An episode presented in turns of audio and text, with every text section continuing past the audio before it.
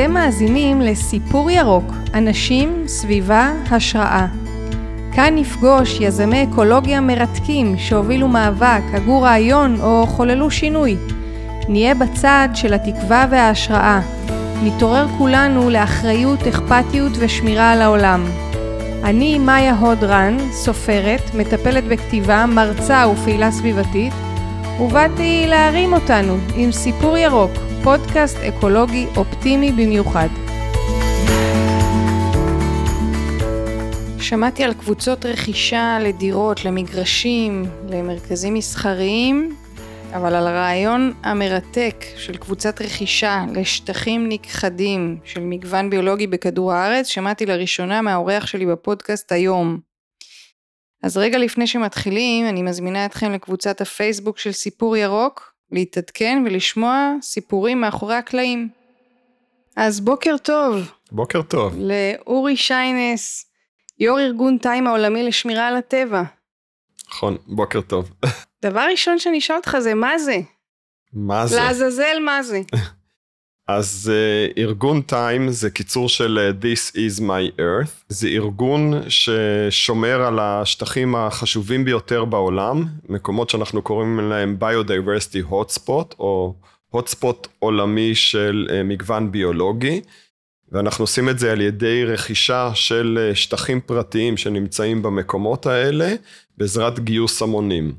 אנחנו מאפשרים בארגון שלנו למעשה לכל אחד בעולם להיות שותף מלא ברכישה של השטחים האלה על ידי אה, תרומה של דמי חבר של דולר אחד בשנה. 100% מהכסף שלו הולך, או שלה, הולך לרכישה של השטחים האלה. ואנחנו גם כן מאפשרים אה, עם החברות להצביע עבור אותם שטחים שרוצים לרכוש. זאת אומרת, כל אחד יש לו את הזכות הדמוקרטית והשוויונית לבחור בשטח שאותו הוא מעוניין שאנחנו נציל. קבוצת רכישה של המונים שמצילים שטחים בעולם כדי מה? כי אחרת מי, מי, לאן זה יגיע, השטחים האלה? כן, כי אחרת השטחים האלה עשויים אה, להגיע לכל מיני אה, יוזמות אה, אחרות שלא יגנו על השטחים האלה, זה יכול להיות כריתה מלאה של השטחים האלה. זה יכול להיות אה, חפירה של בנייה, זה יכול להיות אה, כבישים, זה יכול להיות אלף ואחד דברים שיהרסו את השטח וימנעו בעצם מאיתנו, מהעולם, להגן על השטחים החשובים האלה. ואחרי שאתם רוכשים אותם, קורה שם משהו, או שאתם פשוט עוזבים אותם לנפשם? אחרי שאנחנו רוכשים את השטחים, אה, וזה עוד דבר מיוחד של הארגון שלנו, זה שהשטחים הם אף פעם לא שלנו, הם לא של הארגון, הם לא של טיים. השטחים נשארים בידי האוכלוסייה המקומית. בשטח, או שזה ארגוני שמירת טבע בשטח, או שזה אנשים פרטיים. שבעצם מקבלים את השטחים האלה ושומרים עליהם, שומרים עליהם כמו, כמו שהם. אנחנו עושים את זה אה, על ידי זה שאנחנו נותנים להם ממש את, את הכסף כדי לקנות את השטחים וכדי להגן על השטחים. לפעמים אנחנו מאפשרים להם לעשות פעילויות נוספות בתנאי שזה אה, מגן על, על רוב השטח. אה, לדוגמה, שטח הראשון שקנינו היה בפרו, אה, נתנו את השטח הזה לשני חוואים מקומיים, איזידורו ודונטילה, ואיזידורו ודונטילה קיבלו מאיתנו חלק מהשטח לעשות שם חקלאות כרצונם, מה שהם רוצים הם יעשו על החלק הקטן הזה מהשטח, ותמורת זה הם מגינים על כל השטח. אז איזידורו ודונטילה קיבלו בעצם מאיתנו אה, פרנסה לכל החיים, ואנחנו קיבלנו מהם שמירה על השטח לכל החיים. זה ווין ווין. כן. איך עלה הרעיון הזה? שבמיוחד אה, אתה, אתה, גם אני אגיד שאתה פרופסור לזואולוגיה ושמירת טבע בחוג לביולוגיה וסביבה של אוניברסיטת חיפה בקמפוס אורנים, אז אה, איך איש אקדמיה מגיע ליזמות של קבוצות רכישה? אני כל החיים, בעצם כל החיים הבוגרים שלי, הייתי רגל אחת באקדמיה ורגל אחת בארגוני סביבה. ורגל אחת בחיים. ורגל אחת, כן, רגל שלישית בחיים, כן, לא אסור לשכוח את זה לגמרי. למדתי, ותוך כדי התארים שלי, ותוך כדי העבודה באקדמיה, הייתי באמת, למדתי מה זה ארגוני סביבה, הייתי בתוך הארגוני סביבה, הייתי בצוות שהקים את אדם טבע ודין. אחרי זה אה, שנים ניהלתי את המאבק נגד כביש חוצה ישראל, והייתי בוועד המנהל של החברה להגנת הטבע, ובמליאה של רשות הטבע והגנים, ובתנועה הירוקה. כל השנים האלה ראיתי איך ארגוני שמירת טבע עובדים, והבנתי את הצרכים של העולם מהאקדמיה. לא נולדתי איש שמירת טבע באקדמיה, אני בא בכלל מתחום של התנהגות בעלי חיים. בזה עשיתי את המאסטר ואת הדוקטורט. למעשה כשהגעתי לאורנים אחרי הפוסט-דוקטורט, העבירו לי את הקורס הזה של שמירת טבע. ואז תוך כדי, אתה לומד משהו הכי טוב כשאתה מלמד אותו. אז אתה מתחיל להבין אותו. ואז באמת התחלתי להבין את הבעיות הגדולות של העולם, תוך כדי זה שאני מלמד את הסטודנטים. ומזה צמח הרעיון של TiME. הוא צמח מתוך צורך. הבנתי מה, איזה, באיזה צרה גדולה אנחנו נמצאים אה, בעולם. וחשבתי שצריך לעשות משהו. באיזשהו שלב הרגשתי אה, שזה לא מספיק שאני גם מלמד, אני מעביר לסטודנטים ידע, אני מנסה להעביר להם מודעות, אבל הרגשתי שזה לא מספיק, הרגשתי שאני צריך לעשות משהו מעבר לזה. זאת אומרת, עוברים סטודנטים כל שנה ומקבלים את הידע, מקבלים את המודעות וממשיכים הלאה, אבל בעולם שום דבר לא קורה, זאת אומרת, להפך, רק הולך ומידרדר, וארגוני שמירת טבע יש במאות אה, ארגוני שמירת טבע בעולם, אבל המצב רק הולך ומידרדר. וחשבתי שצריך לעשות משהו שונה. אני מזכירה לך שאנחנו בפודקאסט אופטימי. לא, בוודאי, לא, בוודאי, זה לגמרי אופטימי. ואז אמרתי, אוקיי, מה הדבר הכי משוגע שאתה יכול לחשוב עליו? ממש ככה, חשבתי, ממש אמרתי לעצמי, אורי, תחשוב על הדבר הכי הכי מטורף שאתה אה, היית רוצה שיקרה בעולם. ידעתי כבר מתוך הידע שהבעיה של אה, הכחדת מינים בעולם, הבעיה העיקרית זה הרס של שטחים פתוחים, הרס של שטחי טבע. אמרתי, אז הדבר הראשון שהייתי רוצה זה ללכת ולחבק את כל אותם שטחי טבע ולא לתת לאף אחד להרוס אותם, לשמור עליהם. אוקיי, בסדר, זה הדבר הכי משוגע, אבל איך, אה, איך מתחילים לעשות את זה?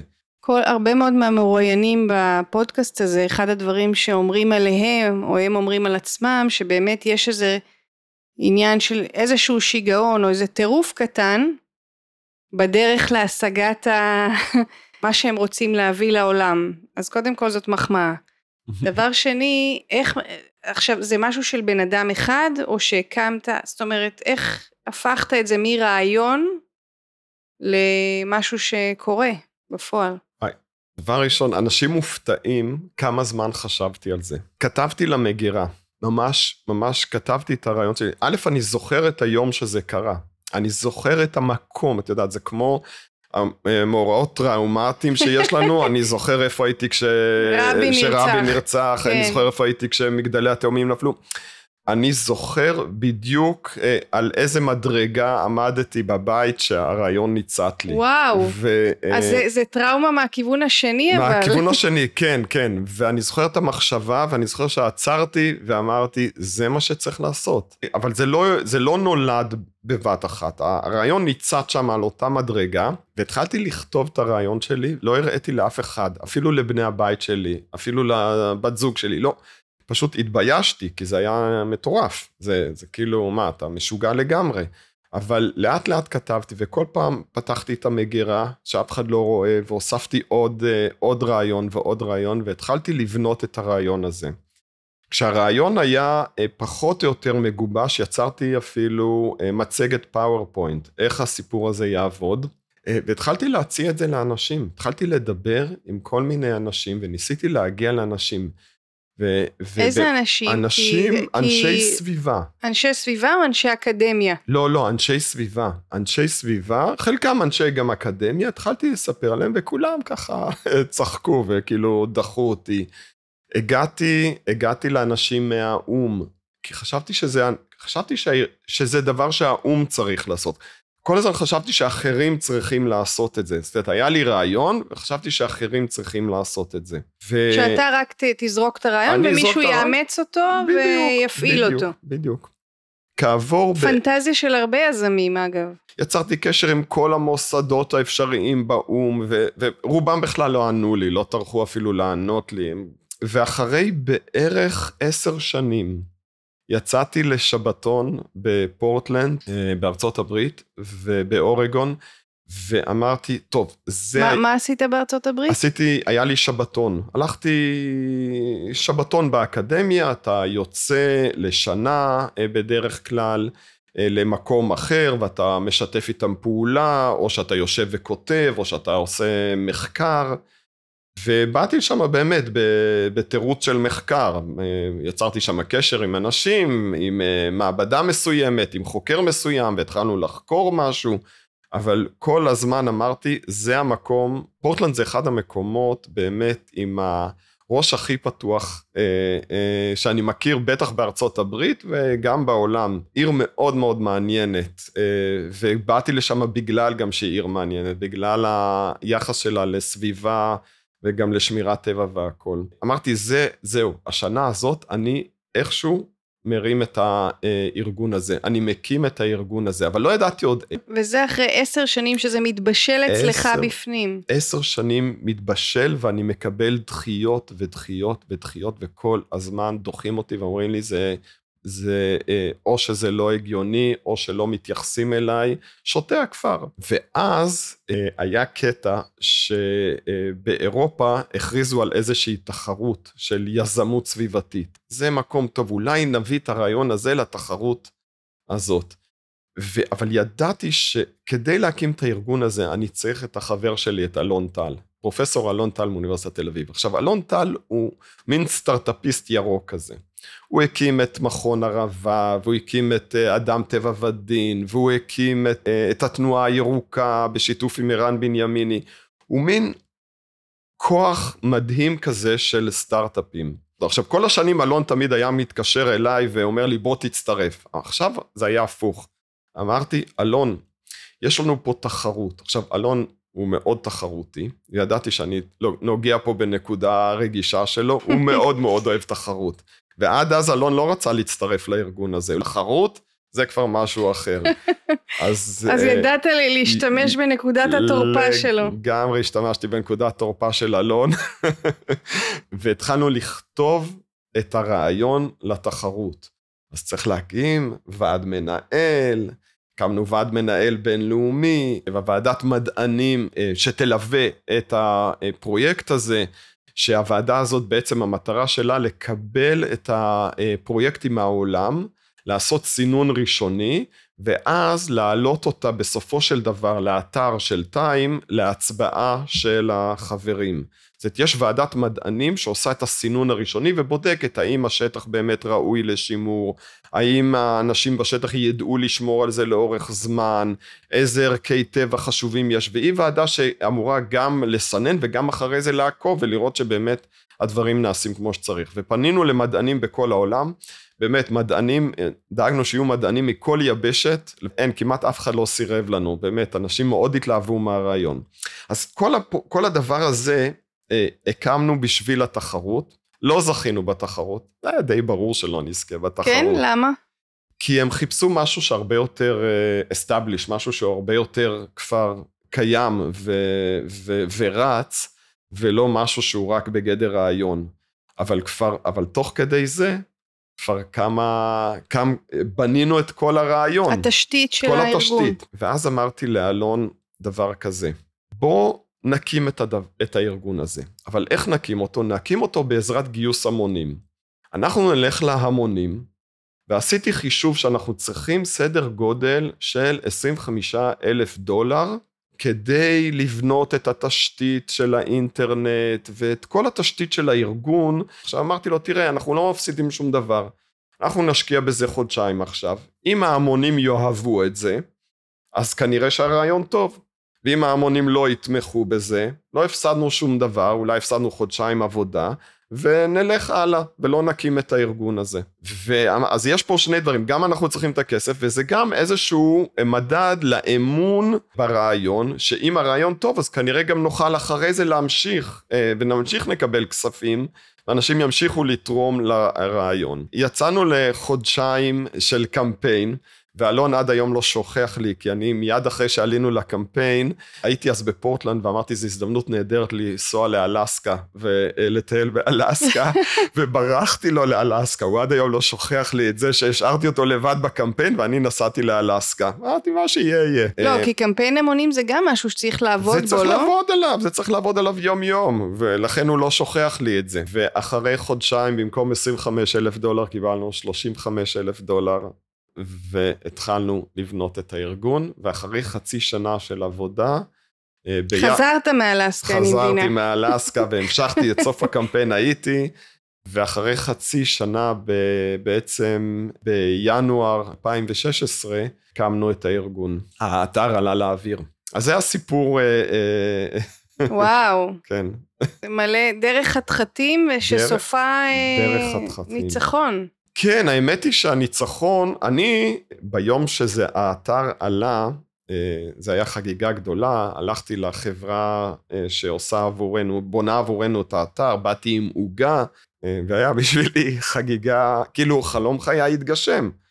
ואמרתי, זהו, אני יכול למות עכשיו, אני לא צריך כלום יותר בחיים, הכל בסדר, וואו, זהו. וואו, איזה תחושה מלאה. עשיתי את חלום חיי, ואז אמרו לי, רגע, רגע, אדוני, אתה רק חושב, אתה רק התחלת. זה שהעלית את זה, זה לא אומר שזה יצליח בכלל. אז מה אם עשית את ה... ו... והם צדקו, בדיעבד הם צדקו, כי אני רואה כמה עבדתי קשה. וכמה אני עובד קשה מאז שהסיפור עלה לאוויר.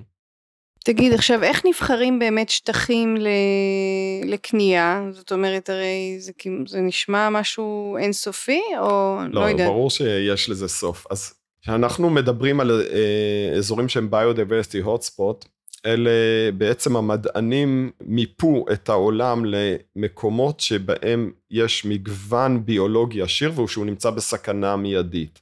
ובסך הכל מדובר על סדר גודל של 2.3% מהשטח היבשתי של כדור הארץ. עכשיו 2.3 אחוז זה לא הרבה, לכן גם אני התחלתי את הסיפור של טיים, כי אמרתי 2.3 אחוז, אפשר, לה, אפשר להתמודד עם זה, זה לא עכשיו אני רוצה לחבק את כל העולם, אלא מתחיל ממשהו. אבל זה מצוי בידיים פרטיות או ממשלתיות? עכשיו זהו, אז בערך, בערך 50 אחוז מה-Biodiversity Hotspot נמצאים בידיים פרטיות. אז אם זה בידיים פרטיות, אפשר ללכת ולרכוש אותם. אני אספר דוגמה אולי רגע על, על, על הרכישה הראשונה שלנו, כי היא ממש קלאסית. היו שם אה, אה, זוג אחים שההורים שלהם נפטרו, והאחים כבר אה, לא גרים בכפר. על איפה אנחנו מדברים? על פרו. על מעלה האמזונס, אנחנו מדברים על אזור שהוא האמזונס, אבל גבוה יותר בפרו, והאחים עכשיו רוצים למכור את השטח של ההורים כי הם כבר בעיר. הם הלכו ללימה, הם לא, לא מעניין אותם להישאר שם באזור הזה. והם יכולים למכור את זה למי שיבקש. ואנחנו... אה... אז הם לא יעדיפו למכור את זה למי שירצה להפוך את זה נגיד לשמורת טבע או לאזור תיירות, בטח... אז בדיוק, הם יכלו למכור את זה לכורתי עצים, והם יכלו למכור את זה לנו. אנחנו עבדנו דרך ארגון אה, שמירת טבע מקומי, שזה עוד דבר, בדרך כלל אם יש אנשים פרטיים שרוכשים, אז יש ארגון שמירת טבע מקומי שמשגיח עליהם, משגיח על האנשים גם. אז יש כמה רמות של uh, שמירה. גייסנו את כל הכסף עבור רכישת השטח הראשון שלנו, והכסף שלנו יושב בבנק בניו יורק, כי אנחנו עמותה שדבר ראשון נרשמה uh, בארצות הברית, בניו יורק. ויש איזושהי בעיה להעביר את הכסף, וכבר חתמנו איתם על חוזה, והכל טוב, אבל משהו בירוקרטי, הכסף לא עובר. ואני זוכר, זה היה יום שני, ובאפריל, שהם מודיעים לנו שאם הכסף לא מגיע עד יום שבת, הם מוכרים את, הק... את השטח לכורתי עצים. ואנחנו יודעים שיש שם אה, מין של קוף צמרן צהוב זנב שנשארו ממנו 250 פרטים בעולם ואני מטפס על הקירות בארץ, בישראל, כי הכסף שלי בניו יורק, ואני צריך להעביר אותו לפרו, ואני לא יודע איך לעשות את זה. למזלי, אלון טל, שוב, בא לעזרתי, הוא היה בדיוק בארצות הברית, שלחתי אותו לבנק, וממש ברגע האחרון הכסף הגיע והצלנו את השטח. וואו. עכשיו, למה באמת שאנשים כאלה, פרטיים, אה, לא יעדיפו את כל המרבה במחיר? זאת אומרת, נגיד שהקורטצים היו מציעים להם יותר כסף, הם היו הולכים על זה. כן, יש מצב, נכון. לכן, יש לנו גם פה מנגנון של איזשהו איזונים בין השטחים. יש שטחים יקרים יותר ויש שטחים שהם אה, אה, זולים יותר. לדוגמה, בשנה הראשונה בפרו, השטח בפרו עלה 30 אלף דולר, והשטח בקניה עלה סדר גודל של 200 אלף דולר. את השטח בקניה לא הצלחנו לקנות, גם בגלל שלא הצלחנו לגייס מספיק כסף, וגם בגלל שאנשים לא רצו אה, להצביע עבור שטח שעולה הרבה כסף. בסופו של דבר הפסדנו את השטח בקניה, דרך אגב. הוא נמכר לחקלאות, ואנחנו פספסנו שטח טבע. אבל זה גם חלק מהאיזונים שבסופו של דבר יעשו, שאי אפשר סתם לזרוק מחיר, כי בסוף צריך להצביע. אה, ולראות שזה ול... אפשרי. ולראות שזה... אז מה, מה בעצם התוכנה, או מה האתר הזה מציע לאנשים? האתר הזה מציע לאנשים השתתפות מלאה בשמירת טבע עולמית. האתר הזה מציע אה, בעצם השתתפות לא רק גם בקנייה, גם אתה נותן מעצמך מה שאתה יכול, ואתה ממש ממש הולך ומציל שטחים. אין, אין עוד דבר כזה. אין, נגיד מישהו שמצטרף לארגון, לארגון שמירת טבע פה בארץ, אין לו את היכולת ממש לראות אה, תוצאות אה, כמעט מיידיות. פה ההשקעה העצמית ממש נותנת תוצאות. אה, אנחנו יכולים להגיד היום שכל דולר אה, שמישהו תורם, כל דולר שילד תורם, נגיד מהדמי כיס שלו, היה לנו דרך אגב ממש שבוע שעבר, אה, ילדה שתרמה 9,000 שקל מכספי הבר מצווה שלה לטיים. וואו. וכן, זה מרגש בטירוף. אני כי... מקווה שזה לא שנתי, התרומה הזאת. לא, שהיא לא תיכנס ל... כן, כן, לא, הילדה קיבלה, החליטה שאת כספי הבת מצווה שלה היא רוצה לתרום, ולא לקחת לה כל מיני דברים שלה, והיא תרמה את זה לטיים. מרשים מאוד. אז כל דולר, כל דולר קונה סדר גודל של עשרה מטר מרובע של יער. תחשבי, תחשבי, זה פשוט מדהים. זה נורא מוחשי. זה מאוד מוחשי, וכל דולר בעצם אה, מונע פליטה של 175 קילוגרם של גז חממה. זה, זה משהו אמיתי ומוחשי שכל אחד יכול לעשות. מה באמת אה, האמירה הזאת של מדולר, שזה באמת אה, ככה, כל אחד כמעט יכול מה היה הרעיון של זה, של, אני לא יודעת, זה גימיק או מה? לא, ממש לא גימיק. הרעיון, שוב, זו שאיפה קצת יומרנית וילדותית אולי, אבל אה, זו שאיפה באמת להגיע, אה, להגיע ללב. לא רק, אה, זה לא לכיס, זה בעצם דרך הכיס להגיע ללב של כל האנשים בעולם, של כל הילדים בעולם, של כל, כל מי שאפשר שיתרום משהו וביחד נעשה, אה, אה, נציל את העולם בעצם ביחד. יום אחד אני, שבת בבוקר, כל יום הסתכלתי, זה היה בשנה הראשונה, לראות מה המצב שלנו, וראיתי שפרו, השטח בפרו מוביל על השטחים בקניה וב, ובבליז. מה זאת אומרת מוביל? מוביל, יש להם יותר הצבעות. יש יותר אנשים אומרת, שהצביעו. אנשים לה... משתתפים בהצבעה כן. לגבי איזה שטחים לשמר. והכסף מתחלק בין השטחים לפי אחוז המצביעים שהצביעו לשטח. ואני רואה שפרו מובילה. ופתאום נכנס, נכנס לטיים, לחשבון של טיים, בערך סדר גודל של 13 אלף דולר. אבל ה-13 אלף דולר האלה זה בדיוק ה-13 אלף דולר שהיו חסרים לפרו כדי להגיע ליעד של רכישה, כי יש איזה מינימום של כסף שצריך להגיע כדי לרכוש את השטח.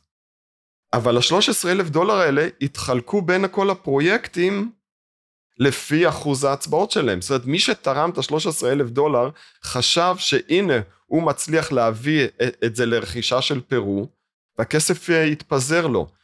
הצלחתי למצוא מי זה היה, ומצאתי שזה מישהו שאין לי מושג, לא מכיר אותו, הוא מאוסטרליה, איזה מישהו מאוסטרליה שאין לי מושג מי הוא. התחלתי לכתוב לו מייל, שזה לא עובד ככה, ותוך כדי זה שאני כותב לו מייל, אני מקבל ממנו מייל, אה, מה קרה לכסף שלי? הוא התפזר בין כל השטחים. הסברתי לו ש... אה, דמו, זה דמוקרטיה שזה פה. שזה דמוקרטי לגמרי וזה שוויוני.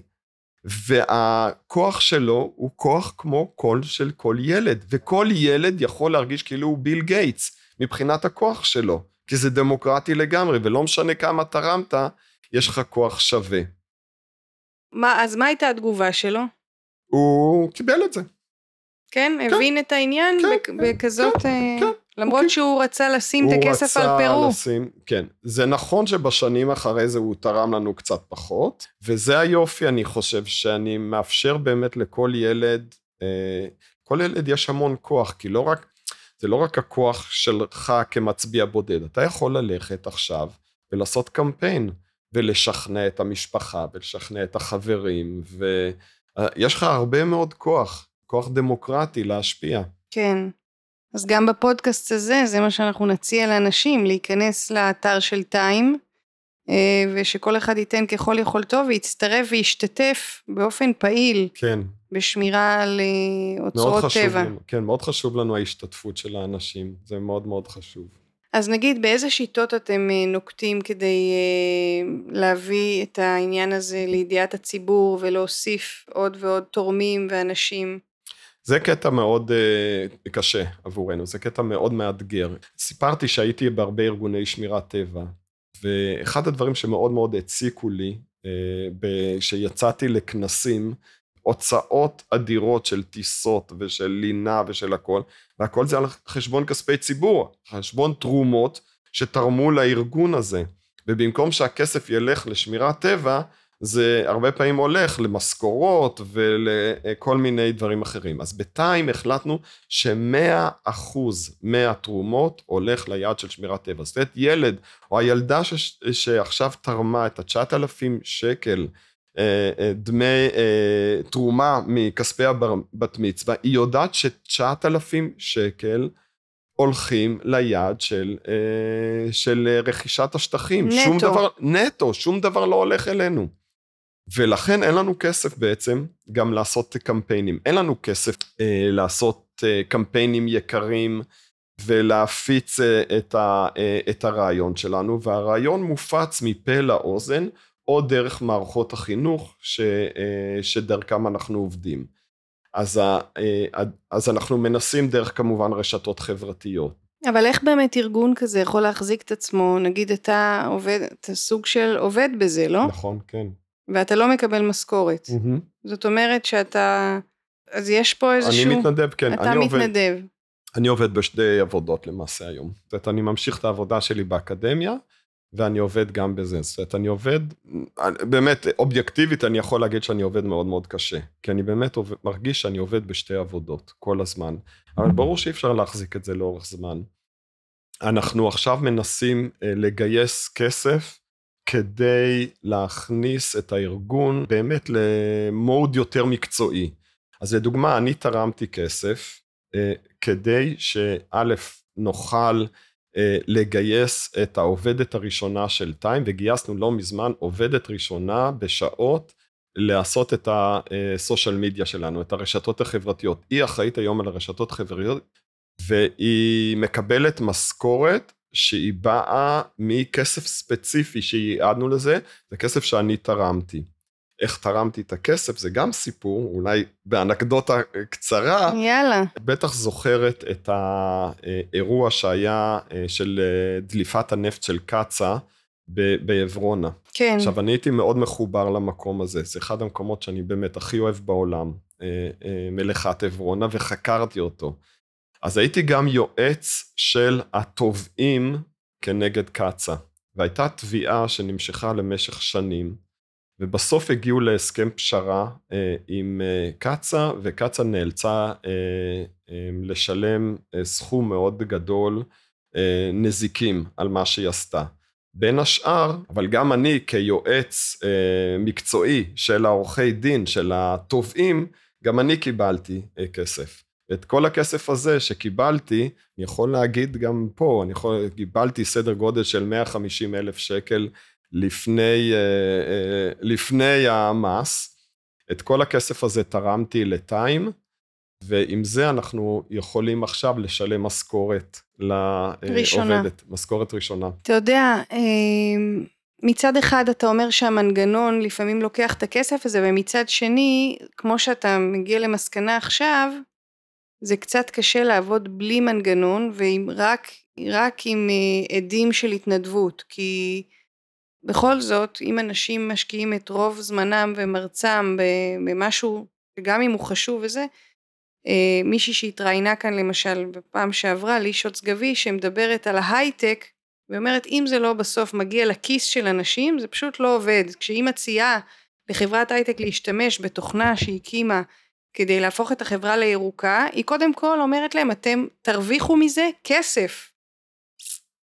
אני, אני מסכים, א', אני מסכים לגמרי. והיה לי ברור מההתחלה, גם בשלב הראשוני שהקמתי את הארגון, ידעתי שהוא יתחיל ככה, אבל ידעתי שבאיזשהו שלב הוא יצטרך להיכנס לפסים מקצועיים.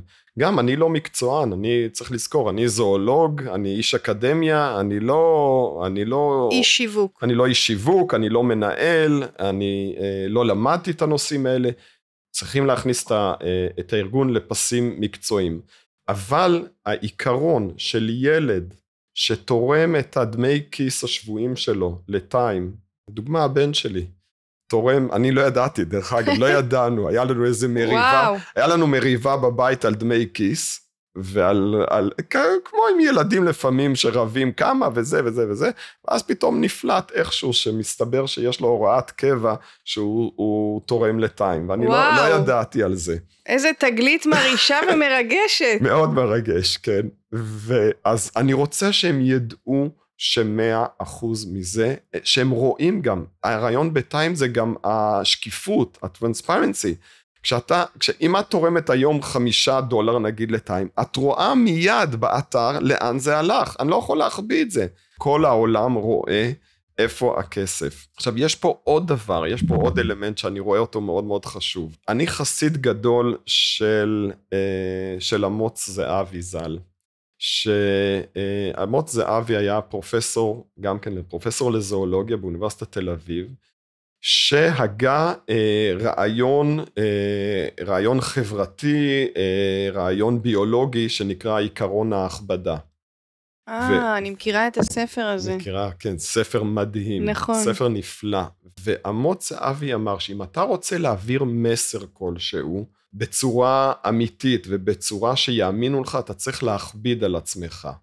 הוא מביא העיקרון, הדבר הכי הכי אה, בולט כמובן, וגם בספר שלו, אני חושב שזה גם על הכריכה של הספר, זה הסיפור של הטווס. כן, הטו... תגיד על זה. הטווס מנופנף בנוצות מרהיבות וארוכות ויפהפיות, והוא בעצם אה, מכביד על עצמו, כי ככל שהנוצות שלך כל כך ארוכות וכל כך מפוארות, יותר קשה לך לעוף, יותר קשה לך להתחמק מטורפים. ומה שהוא אומר בעצם, בפאר הגדול הזה, הוא אומר, תראו, תראו איזה נוצות מפוארות יש לי, ולמרות כל זה, אני מצליח להתחמק מטורפים. הנה, אני כאן ואני חי עכשיו. כדאי לכם, לנקבות, לבוא אליי.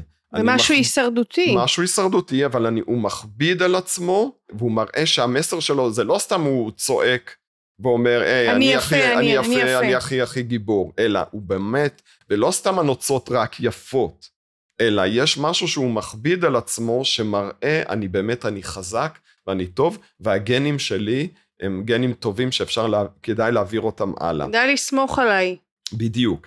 ואותו רעיון אני בעצם מביא גם לטיים. אני אומר לאנשים, זה לא מספיק שאתם הולכים בהפגנות ואתם צועקים מה צריך לעשות. בואו נראה אתכם מכבידים על עצמכם. בואו נראה אתכם כמו הילדה הזאת, נותנים כסף אה, באמת להגן על השטחים. הנה, אני נותן לכם כלי. נראה אתכם במקום ללכת ולקנות גלידה, או עוד גלידה, או עוד כוס קפה, נראה אתכם באמת עושים משהו למען הסביבה, ואז המסר שלכם גם יהיה הרבה יותר אה, אמיתי. Mm-hmm. זה רעיון מאוד יפה, ומצד שני, אני חושבת, למשל כשאני פה בפודקאסט מראיינת אנשים, אני דווקא רוצה להביא אותם מהכיוון של הנאה, הנאה באלף. זאת אומרת שייהנו מסיפור טוב, וזה מה שיגרום להם. אז, אז אה, אני ככה חושבת על, ה, על מניעים שונים לאנשים שונים. כן. האם, אני, האם אנחנו צריכים לדבר בעולם הסביבתי מכיוון של נגיד הקרבה, נתינה לא מהמקום הנוח. אני חושבת על מה שאומרים פה אנשי סביבה, שבאמת אתה צריך לוותר על משהו. צריך לוותר בשביל זה. אז יש כן. אנשים שמוותרים על בשר, ויש אנשים שמוותרים על אוטו, ויש אנשים שמוותרים על קנייה של בגדים, וכל אחד מוותר על משהו שהוא מרגיש שהוא יכול. אבל האם אני צריכה לוותר ממקום אה, שאני מרגישה שאני מקריבה את עצמי, או שאני צריכה לוותר ממקום שאני אומרת אני מוכנה לוותר כי אני הולכת למשהו הרבה יותר גדול. אני חושב ש... אתה מבין, זה תפיסה, א', זה כן, פילוסופי. כן, אני מבין. זה, אני חושב שזה גם וגם. אני חושב שיש פה גם... גם יש פה את שני, שני הדברים. א', העולם באמת, אמרנו שאנחנו לא מדברים רע, אבל העולם באמת זקוק לשינוי מהותי.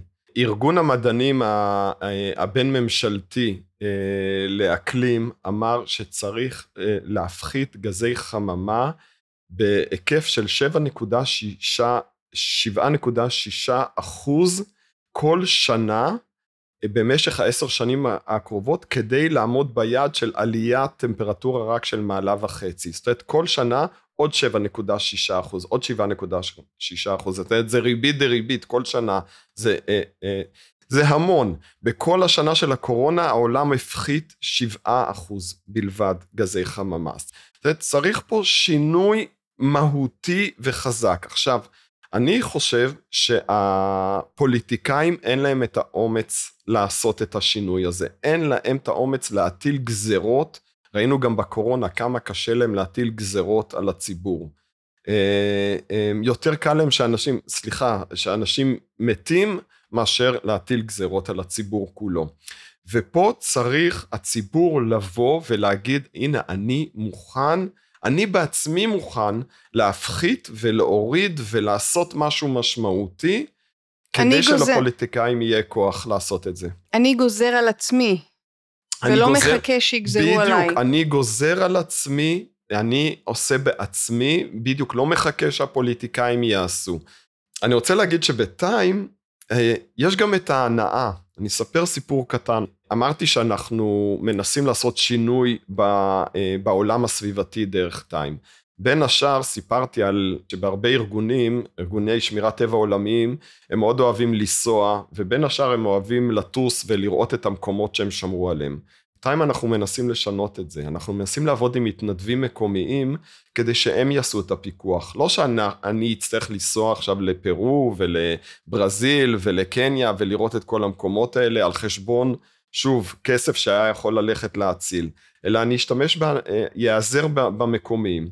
יש לנו מתנדב של טיים בקולומביה, בארץ קולומביה, וקנינו שם שטח, זאת אומרת, קנינו שטח בעזרת אנשים מקומיים. והוא שאל אותי, מה אני יכול לעשות? אמרתי לו, תקשיב, ממש נפלת טוב לי. אני צריך שתיסע לשטח ותראה מה קורה שם. תדווח לנו. והוא יצא, יצר קשר עם האנשים המקומיים שם, שאיתם אנחנו בקשר. הם יצאו ב... עם סירה בנהר, יום שלם בנהר, ואחרי זה חנו ליד הנהר, והלכו ברגל, זה באמת שטח נידח. ואז הוא התחיל לשלוח תמונות מהשטח, וזה היה מהמם, התמונות של הקופים ושל התוכים, ועולם מלא הוא מצליח, מתחיל לשלוח למתנדבים של טיים כאן בישראל. והוא אומר, תקשיבו, הייתי בהרבה מקומות בעולם, מקום עשיר כמו זה לא ראיתי מעולם, כמו השטח שטיים קנה. עכשיו, אחת המורות בישראל שעבדה על השטח הזה בכיתה, עוד לא דיברנו בכלל על כל תחום החינוך שאנחנו עושים. והם בכיתה הצביעו עבור השטחים, ואחד מהשטחים זה היה קולומביה, היא התחילה לשלוח את התמונות עכשיו לתלמידים שלה. עכשיו, התלמידים שלה כבר, הם בצבא. הם כבר סיימו י"ב והם כבר בצבא והם בבסיסים בכל הארץ. והיא סיפרה שהתחילו להגיע פידבקים, את יודעת, מכל ה... אני מתרגש בעצמי עכשיו. אה, מכל הבסיסים. וואו. של איזה כיף, זה אנחנו, אנחנו הצלנו. וואו. אז, אז יש פה, אז יש פה משהו שהוא, כן, מצד אחד הקרבה, אבל יש ריוורד. יש ריוורד אה, כמעט, מיידי, מיידי. כמעט מיידי. ואת זה אנחנו רוצים להביא, אנחנו רוצים להביא, להראות, להראות לילדים, הנה, יש לכם ריוורד, לאהבה שלכם לטבע, יש ריוורד. זה חוזר אליכם. זה חוזר מיד. אליכם, זה חוזר אליכם, כן. והם כל כך התרגשו, את יודעת. איזה יופי, מאוד מרגש. כן, כן. אז אנחנו, דרך מערכות החינוך, אנחנו מביאים את טיים עכשיו לבתי ספר. איך? מגן ילדים ועד אוניברסיטה, אה, אנחנו אה, מביאים תוכנית שבה הם לומדים דרך האתר של טיים, הם לומדים שמירת טבע, הם לומדים אה, גיאוגרפיה, הם יכולים ללמוד אנגלית, הם יכולים ללמוד הבעה בכתב בעל פה, יכולים להתס... להיכנס לנושאים של אזרחות גם כן, כי אנחנו מדברים על דמוקרטיה ושוויון. והדרך שלנו היא שבכיתה אנחנו אה, נותנים להם לעשות את הבחירה בשטחים. הם צריכים לבד להגיע לבחירה. עכשיו, כדי להגיע לבחירה מושכלת, הם צריכים ללמוד. הם צריכים להיכנס וללמוד ולהתחיל להשוות את השטחים. הרבה פעמים אנחנו עושים את זה בתחרות. אנחנו מחלקים את הכיתה לשלוש קבוצות, כל, כל קבוצה מקבלת את אחד השטחים, והם צריכים לשכנע את הכיתה למה צריך להצביע עבור השטח שלהם. וזה גורם להם למוטיבציית על עכשיו ללמוד, וללמוד את כל הנושאים אה, החשובים בשמירת טבע. אז אם נגיד עכשיו יש תחרות בין קולומביה, סתם נגיד בין קולומביה לבין אה, אה, פרו. אז בקולומביה יש שני קופים בסכנת הכחדה, אבל בפרו יש קוף אחד שהוא בסכנת הכחדה חמורה. מה ההבדל בין סכנת הכחדה לסכנת הכחדה חמורה? הם צריכים להיכנס וללמוד את המושגים האלה, ותוך כדי זה הם נכנסים גם לעולם הזה של שמירת טבע ולהבין, וואו, יש מינים שהם בסכנת הכחדה. הקוף הזה נשארו ממנו 250 פרטים בעולם. אנחנו, באמת יש פה בעיה, ואז הם יכולים להיכנס עוד יותר עמוק, ולמה הוא בבעיה? למה? כי הורסים לו את השטח, כי צדים אותו, כי הוא מתרבה לאט, ומורים באמת מביאים המון המון נושאים שהם פעם היו מלמדים בצורה תיאורטית, עכשיו הם מלמדים בצורה מוחשית, כי בסוף הילדים באמת צריכים ללכת ולעשות מעשה. והכל קורה בתוך האתר שלכם? זאת אומרת, תוכניות הלימוד והדברים שאתה עכשיו מתאר הם כן, בתוך האתר? כן, אנחנו מספקים אותם באתר ונותנים... בחינם. בחינם, נותנים רעיונות למורים, ואנחנו מדי פעם עושים השתלמויות מורים. שוב, בחינם, ומנסים להנגיש את זה, זה אפשרי, כן. אז מה עוד קורה בחינוך? יש לנו עכשיו בקריית אונו, ראש העיר בקריית אונו החליט שהוא הכניס את טיים לכל העיר. וכבר בחודש, עוד חודש בערך, אנחנו עושים השתלמות ראשונה לארבעה, למורים בארבעה בתי ספר בקריית אונו, שיכניסו את טיים לכיתות, ואנחנו מקווים שבהמשך ימשיכו, ועוד אה, בתי ספר בקריית אונו ובכלל בארץ אה, אה, יצטרפו, כי, כי באמת המורים רואים, רואים פה הזדמנות, הרבה פעמים שהם מתחילים להבין מה זה טיים, פשוט רואים הזדמנות אדירה. יש לנו מורה בבת ים, שבאזור לא פשוט, בבית ספר לא פשוט, שאומרת שטיים שינה לה את כל ההוראה, מורה לביולוגיה, היא אומרת שהיא מלמדת עכשיו את ה... אה, הרבה דרך טיים. היא עושה את השיעורים דרך טיים, זה כיתה י"א, והם לומדים לבגרות, והם לומדים לבגרות דרך טיים. והיא אומרת, זה עשה שינוי מהותי ב, אה, בהתלהבות של התלמידים אה, מהחומר. אם פעם זה עבר להם מעל הראש, ורק למדו את זה לבגרות, עכשיו הם מעורבים אישית. כי צריך להציל את הקוף ביער, כי צריך להציל את הזברה בסוואנה. זה פתאום משהו אישי שנותן להם את הכוח, והם תוך כדי זה הם צריכים ללמוד. יש לנו מנהל בית ספר עכשיו שרוצה להכניס את טיים גם כן בקריית פרויקט טבעון. פרויקט ייבנה, ייבנה על ידי מורי ביולוגיה, גיאוגרפיה ואנגלית ביחד. ולמידה כזאת משותפת של כל המקצועות ביחד. באורנים אה, החליטו שגם כן טיים יכול אה, להיות אה, כלי מאוד מאוד חשוב שהתלמידים יכירו, אבל גם יוכלו לעזור, ובאורנים משנה הבאה כל סטודנט מחויב ב-40 שעות עבור ה... לתת לחברה, ויקום קורס של טיים, שבו הסטודנטים ילמדו שוב על הבעיות העולמיות ועל האתגרים, ועל הפתרון של טיים, ויחד עם זה התלמידים גם יצאו אה, וייתנו 40 שעות בארגון טיים, אם זה בבתי ספר ואם זה במתנסים ובמוזיאונים או במכינות אה, או בבתי אבות, הם פשוט יצאו אה, לחברה ויביאו את הרעיון של טיים לאנשים. מקסים. תגיד, ולמה באמת, לא להציע לממשלות לקנות את זה, ואז להעביר את זה ל...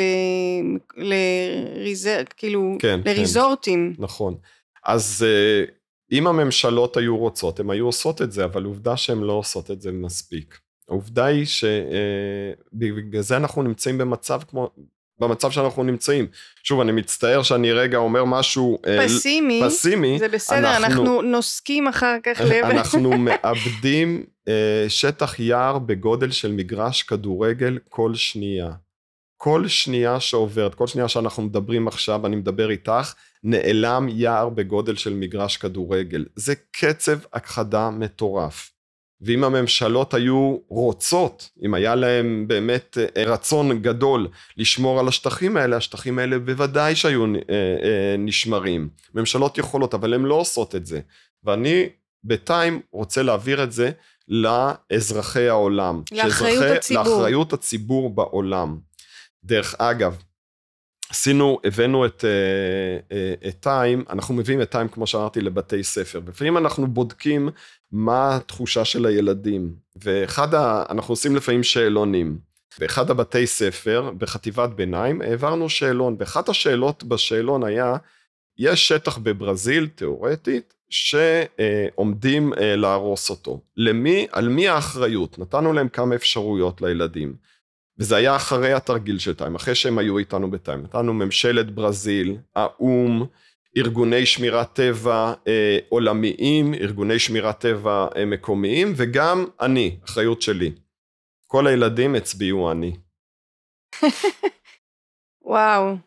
זה כן. שינוי תודעתי. זה שינוי תודעתי, כן. כן, לך, כן. להגיד, לה... אני אחראי. כן, אני אחראי עכשיו למה שקורה בברזיל. זה לא, זה לא רק ממשלת ברזיל, זה גם אני אחראי למה שקורה שם. מאוד יפה. יש לך איזה סיפור על משהו שלא עבד?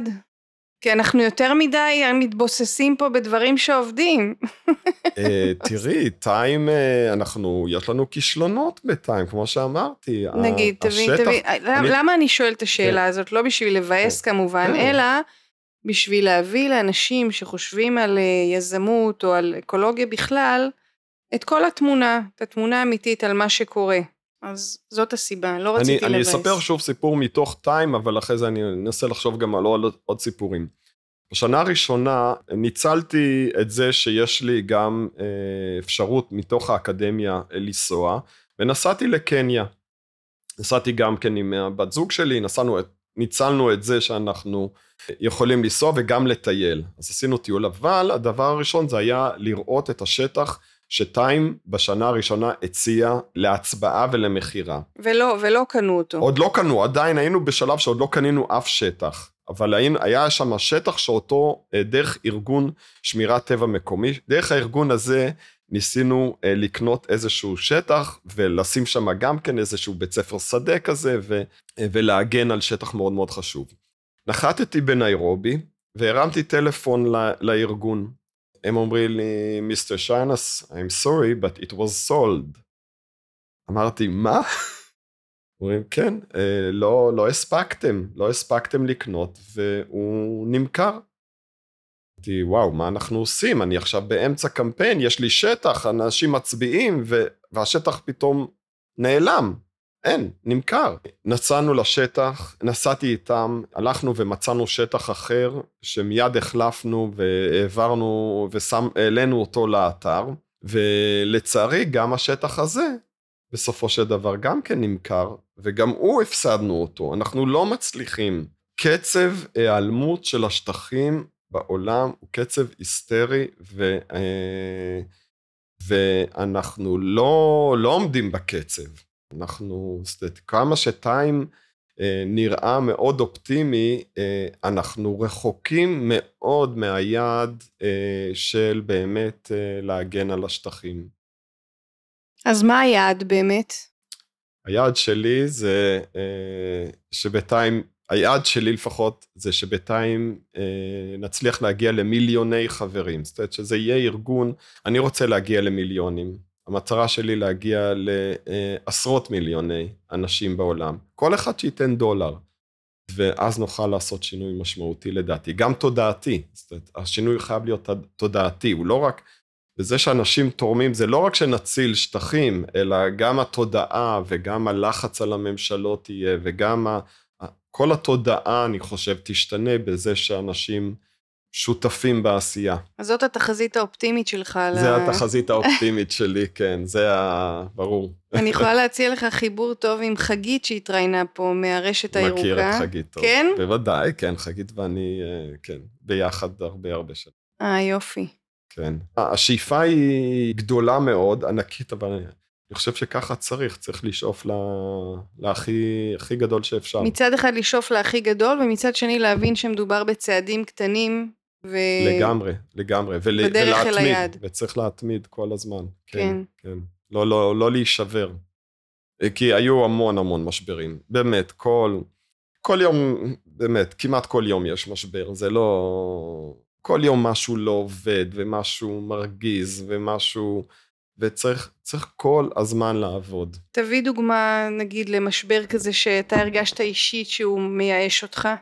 היה כזה?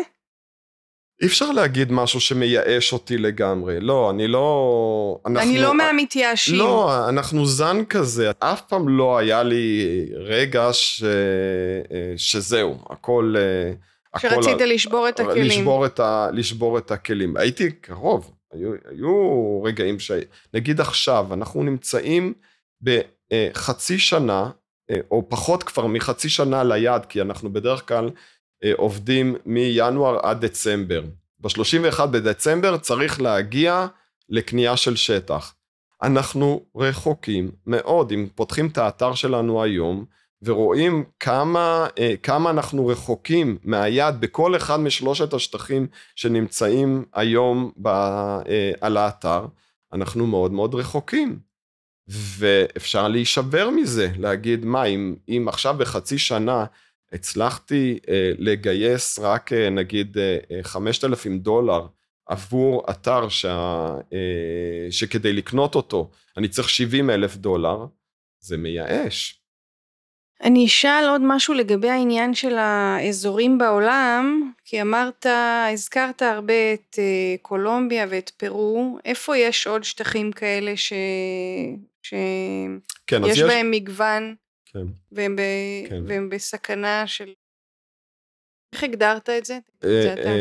הוטספוט, יש בהם מגוון, כן. הוטספוט עולמי של מגוון ביולוגי. כמובן שיש בכל היבשות, יש בדרום אמריקה, ויש אה, באפריקה, ויש באסיה, ויש בישראל, גם ישראל היא הוטספוט. כל האזור הים תיכוני בישראל הוא הוטספוט, הוא חלק מאותם 2.3 אחוז של השטח היבשתי. אה, בישראל כל האזור הים תיכוני הוא נחשב הוטספוט עולמי של אה, מגוון ביולוגי. למשל? זה, כל הכרמל, כל, ה, כל ה, היערות באזור, ברמת מנשה, ב, בגליל, זה... אה, כל החורש הים תיכוני הוא הוטספוט, הוא נחשב הוטספוט. אבל עכשיו, הוא בידיים אבל פרטיות? אבל הוא לא בידיים פרטיות, בדיוק. הוא לא, מכיוון שהוא לא בידיים פרטיות, אנחנו לא יכולים לפעול בצורה שלנו אה, בישראל, כי הוא נמצא בידי רשות מקרקעי ישראל, בידי הממשלה, או ואז יש לא מעט... שומרים עליו ככזה? שומרים, תראי, יש, אה, יש, פה,